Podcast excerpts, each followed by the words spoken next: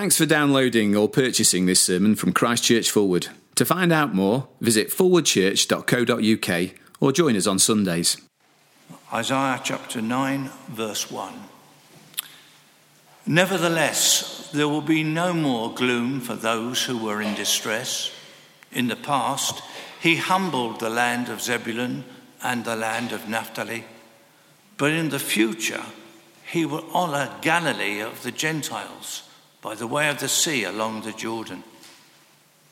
The people walking in darkness have seen a great light.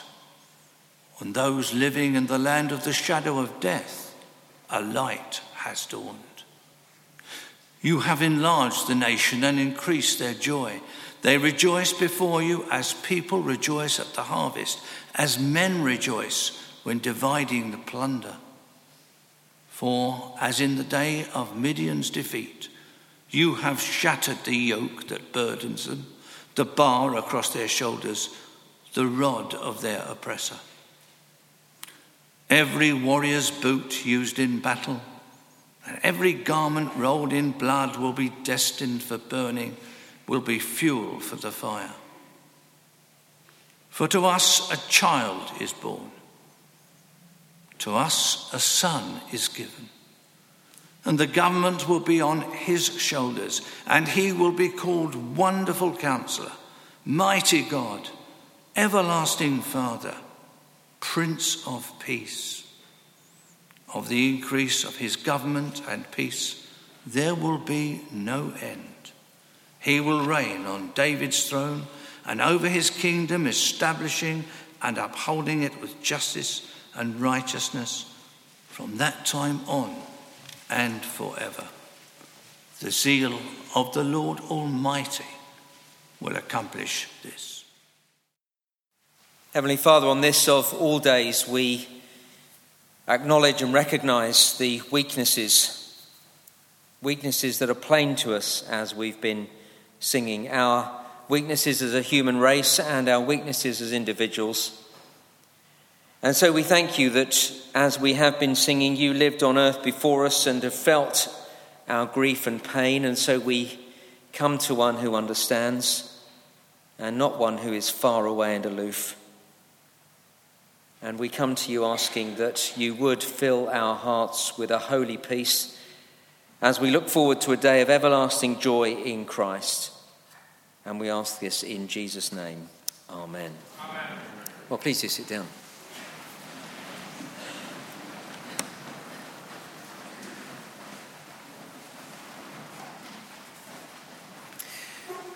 Well, rightly, throughout this uh, service, we are remembering, we have remembered, and will continue to remember through this day those who've died in conflict, those who made the ultimate sacrifice to bring us freedom from the tyranny of oppression. And we want to thank God today for his protect, protection and provision through times of military strife. But I don't need to tell you that today we don't celebrate the end of war conflict continues all over the world. Some, as we sit here, some are trying to rid this world of the hateful group that is known as ISIS, ISIS. Issues are further confused by wicked and selfish dictatorial leadership. It is estimated that over 450,000 people have lost their lives in the civil war in Syria in these last three or four years. And then, of course, there are other conflicts in the world that don't make the headlines here in the UK. Planet Earth is a troubled place. Uh, so, even here in Britain in the 21st century, we, we feel unsafe. As I speak to people, that's how they tell me they feel. The threat of terrorism and an uncertain future with political change in the US this week and our planned exit from the European Union we look around and we, we just feel unsure. But this constant dis ease with so many threats and uncertainties is not a new thing. It's not a 20th or 21st century phenomenon. I brought this for my uh, wife uh, for her birthday. You'll be pleased it wasn't the only thing I bought her. Andrew Marr's History of the World. It makes for fascinating watching. And those who have watched it when it was on the television before, or maybe you have the DVD at home, those who've watched it will know that the history of the world is littered with war. And yet, some people have predicted the end of war and a glorious new world order of peace to come. Prince Albert, at the opening of the Great Crystal Palace exhibition of 1851, said what I think must have been very stirring words as he said them. Here's the quote Nobody who's paid any attention to our present era will doubt for a moment that we are living at a period of most wonderful transition which moves rapidly to accomplish that great end to which indeed all history points the realization of the unity of mankind. End of quote. The unity of mankind back in 1851, that's what Prince Albert believed the world was on the cusp of seeing. There was a hopeful optimism that the human race would progress towards peace. But you know what happened 63 years later, World War I, where the number of war dead was about 9.4 million people, 6,000 deaths for every day of the war. With such carnage, surely we would learn as a human race. Surely it would be the war to end all wars but we don't need Andrew Marr to tell us that just 20 years later, the Second World War began. And during that conflict, Churchill said, if we can stand up to Hitler, all Europe may be free and the life of the world may move forward into broad, sunlit uplands. Well, they did rid Europe of Hitler, and we thank God that they did. But the broad, sunlit uplands have been darkened again and again by monstrous dictators who want to rule the world. History, there have been so many false dawns, so many people have had dreams of a brighter future, of a world of peace. But while it's never happened, I don't want to knock or ridicule those who've striven to make this world a better place and worked for a world of peace. Because who doesn't want to dream of a brighter future? A, a future without war and a future of world peace forevermore. And I want to say we shouldn't knock those who dream of a world of peace because what those dreamers dream of is a reality that is embedded in the hearts of every man and woman who's ever born. The Bible book of Ecclesiastes tells us that God has set eternity in the hearts of men and women. There is something in all of us that tells us that the world is not, this world is not what we were made for. There is something that God has planted in us that tells us that a time limited existence, ruined by the shadow of death hanging over us, is not right and not the end of the story. There is something in all of us, something that God has put in all of us that tells us there must be more. Something that tells us to look forward to a world of peace and freedom, a world where there is no more death or mourning or crying or pain. And here's the thing to dream of something better, to dream of a world of peace is not a hopeless dream, it is a reality. The Bible ends with the description of that world to come. As does the Bible book of Isaiah that we're going to look at in just a moment. It tells us of a new world where men and women can live in peace with one another and be at peace with God, enjoying a wonderful relationship with God forever in chapter 65 of Isaiah, which you can look at when you get home if you want, we're promised a new world, a completely new world order, a new world where there is no more sadness, where Isaiah promises the sound of weeping and crying will be heard in it no more. No more crying, no more weeping, no more death, no need for hankies or hospitals or hearses. It's the promise of a place of peace where conflict of every kind has ended. That is the promise of the Bible. That's the future that God has set in the hearts of all men and women a world of peace and an absence of all conflict. And in the book of Isaiah, the first time we're given a glimpse of how that promised new world order will become a reality is in chapter 9. The reading that Peter read for us just earlier. Do turn with me, if you will, to page 693 of Isaiah chapter 9 so that you can see it for yourself in black and white, the wonderful promise of how this great new world order will come. Page 693, Isaiah chapter 9. This chapter, chapter 9, was written to a people who knew all about war, not by reading about it in the history books or watching Andrew Marr's History of the World or listening even to their granddad's stories. No, they knew all about war because they were in the middle of a war zone. Like the people in Aleppo today, the people Isaiah was writing to were right in the middle of a raging conflict. The capital city of Jerusalem was under siege from two nations that had joined together in alliance against Judah. And in chapter 8, God had told them that even worse was to come. The mighty Assyrians, the world superpower of the day, were going to march upon them in all their military might and power and destroy them and crush them. Death and destruction loomed large on the horizon for these people as Isaiah said and wrote these words. And so, what glorious words these were. Look at verse 2. The Lord promised a light in the darkness, a light to chase away, do you see it there in verse 2? The shadow of death. Uh, my children are teenagers now, but when they were younger, I tucked them up into bed at night. And sometimes when I did that, they'd tell me they were frightened of something in the room. And when I looked to where they were pointing, it, it, it, was nothing there, it was just a shadow. And the moment I turned the light on in the room, the shadow disappeared. As we grow older, we learn that shadows in bedrooms at night are nothing to fear. But there is a shadow that is completely terrifying. A shadow that we do fear and should fear. It is the shadow of death which is there hanging over us all our lives. The shadow of death that makes this very day, Remembrance Sunday, very poignant. The shadow of death that we see coming across our television sets as we watch the television news and we see yet more innocent people being blown up as they're used as human shields or just caught in the crossfire.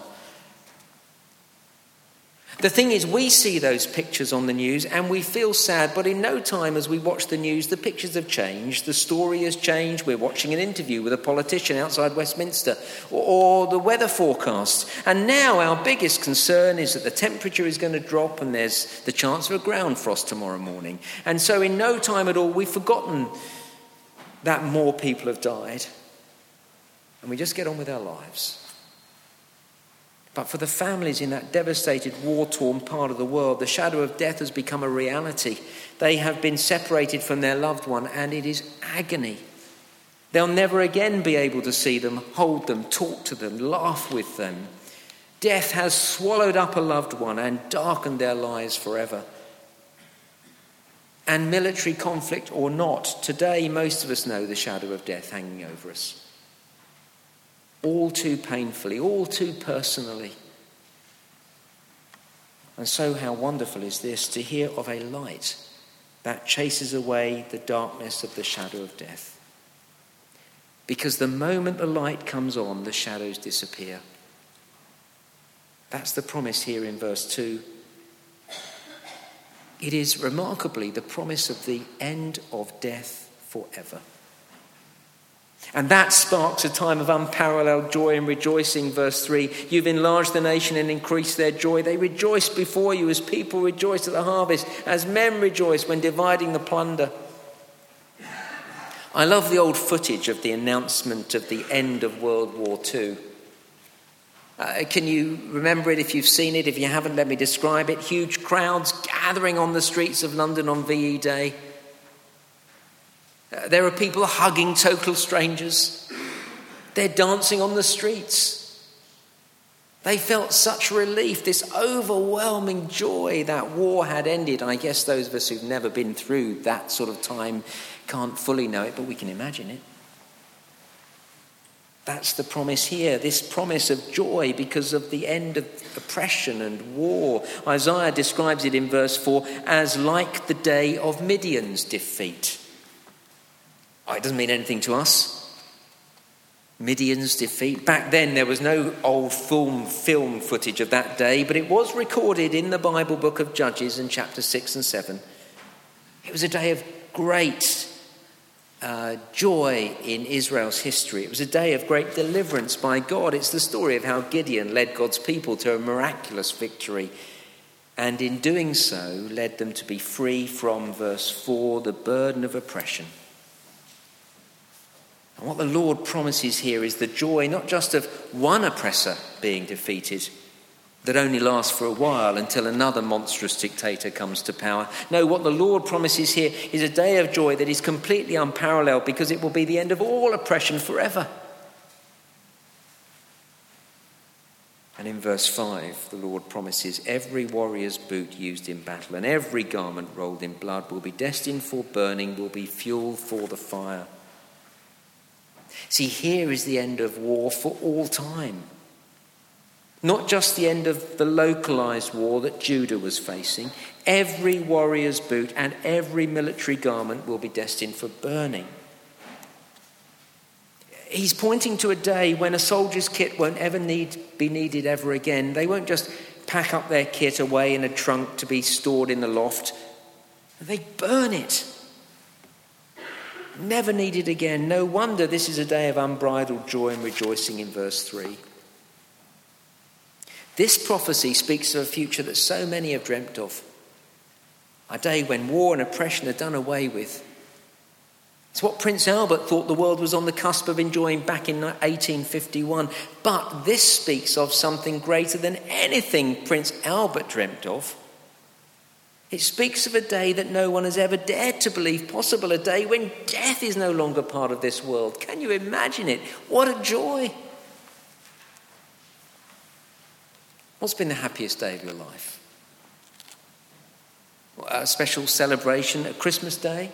a birthday, a special anniversary, a holiday, if you're married, your wedding day perhaps. I remember a special day that we enjoyed as a family together. It was Joshua's eighth birthday. After a day that was packed full of fun, I tucked Joshua up in bed at night and I said to him, Well, did you enjoy the day? And he said, Oh, Dad, it was the best day ever. I just wish it would never end. You had days like that? when the sun shone and you're with the people you love and everything was perfect and you, you just didn't want it to end. Imagine not just wishing that that day would never end, but that it never did. That is the promise here. It's where the whole book of Isaiah is heading. It's where the whole book of the Bible is heading. It is, in fact, where the whole of history is heading to a time and place where there'll be no more death or mourning or crying or pain. A day when the old order of things has passed away. And on a day like today, that is something that we long for as we remember all the sadness and carnage and death of war down through the decades and centuries of history that have gone before. We long for it. But how can it possibly come about?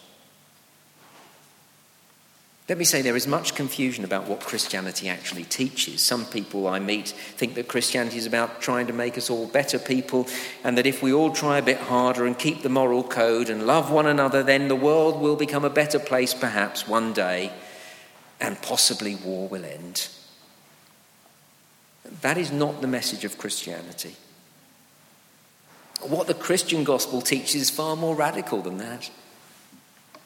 This is pointing towards a completely new world order, a completely new beginning.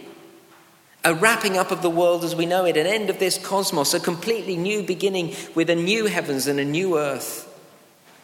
And Isaiah tells us how that will come about, and it comes through verse 6 a child being born, a son being given to us. Uh, this was written 700 years before Christ. But we know this is talking about the Lord Jesus Christ. He is the hope of the world. He is the one and the only one who can bring about what we so long for the eternity that God has set in our hearts, the very thing we've been thinking about for the last 15 minutes. People like Prince Albert have longed for that day of the unity of all mankind. They've had a right longing, but no, no means of bringing it about. The new beginning will be realized through Jesus Christ. because he's the perfect king who will establish a perfect kingdom. And in closing, there's two reasons why he and only he can bring about what we so long for. First, he's the only one who can rule the world in peace. History is littered with people who've wanted to rule the world. Uh, there have been dictators who've craved complete dominion of the world, and when they've begun to get what they wanted, has been a terrifying prospect. And we've risen up united to dispose of such tyrants, and it's good that we do. There have been others who've wanted to change the world through an ideology or a system of thought, but nothing has ever succeeded. But when Jesus Christ returns in all his glory, not this time as a baby, but in all his glory and power to rule the world, then this will come about because, verse 6, Jesus is mighty God. He is the almighty creator of the universe, and so he has the power to rule the world completely. He has the power to defeat all opposition, which is why, verse 6, the government will be on his shoulders, and verse 7, his government will never end.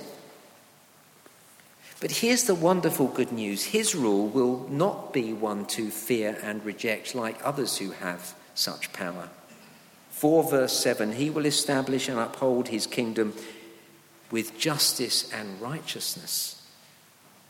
Here is what is so different about Jesus Christ. He will have complete control, complete authority, and complete and utter power, but he can be trusted with it. Not to abuse it, but to use it for the good of others. And so being under his perfect rule will be wonderful. And his subjects will never want to rise up in, a, in rebellion against him. He alone can bring about this new world order because he's the only one who can rule the world in justice and peace. And second, because he's the only one who can deal with our greatest problem. See, in verse 6, he is called Prince of Peace. Today, on this Remembrance Sunday, we do long for peace, just as those who first heard this long for peace. The Prince of Peace brings peace, though, by dealing with our biggest problem. You see, apart from all the war we see around us, there is a cosmic war, a spiritual war that needs to be dealt with. We, mankind, all of us individuals, are not at peace with God. From the moment our first father Adam turned away from God, we followed in his footsteps and rejected God's rule, effectively saying that we want to be God. We want to make up the rules, wanting to live our lives our way. But look, if I want to be God and live my life my way, and you want to be God and live your life your way, when we disagree and our lives cross, then sparks fly. And so conflict begins and leads to war. And so, left to ourselves, with us all wanting to do our own thing, there will never be an end to oppression and war and death. At the heart of the human problem is my wanting to be God and my rejection of the one true God, which means I'm not at peace with God. And only the Prince of Peace can solve that problem. 4 verse 6 tells us that the mighty God was born as a human being, born as a child.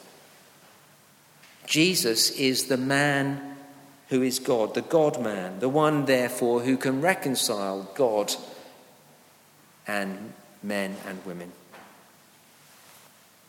He did that, of course, by dying on the cross for us, dying to take the punishment that we deserve for rebelling against Him. And so at the cross, He deals with our biggest problem. And as I look at the cross, I know that Jesus is the one who can rule with justice and righteousness. For this mighty God does not abuse his power, but he gives himself for the good of others, for your good and mine. He paid the ultimate sacrifice, not for his comrades, but for his enemies. In Jesus, then, we meet a self giving, self sacrificing God. And that is one of the big reasons why I follow him. People who secure peace for us deserve great honour. We remember that on this Remembrance Sunday. On the cross, Jesus paid the ultimate price, giving his life for us to bring us peace with God and a future of everlasting peace. And so he deserves the greatest honour. Let me ask you this morning does Jesus take the highest honour in your life?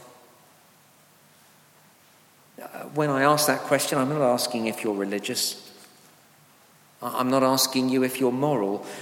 I'm asking you, do you give Jesus the highest honor in your life, the first place? If not, in view of all that he is and all that he's done, why not give him that place today?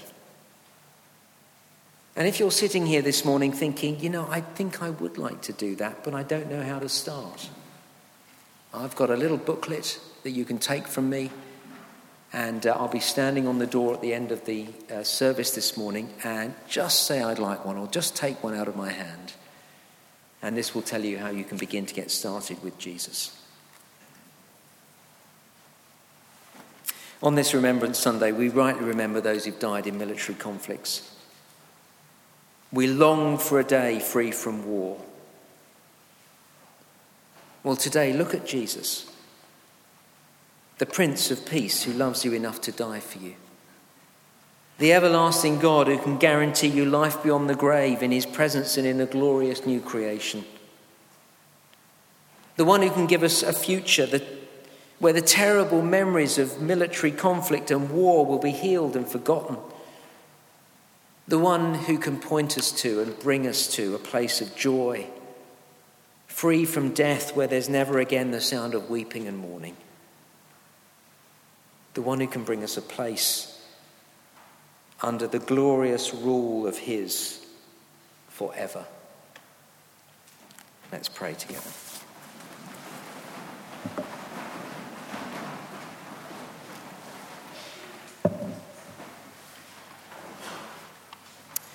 Our Father, on this day of remembrance, as we remember all those rightly who have fought and died to bring us freedom, and as we give you thanks for them, we thank you yet more for this glorious, confident hope that we have in the Lord Jesus Christ.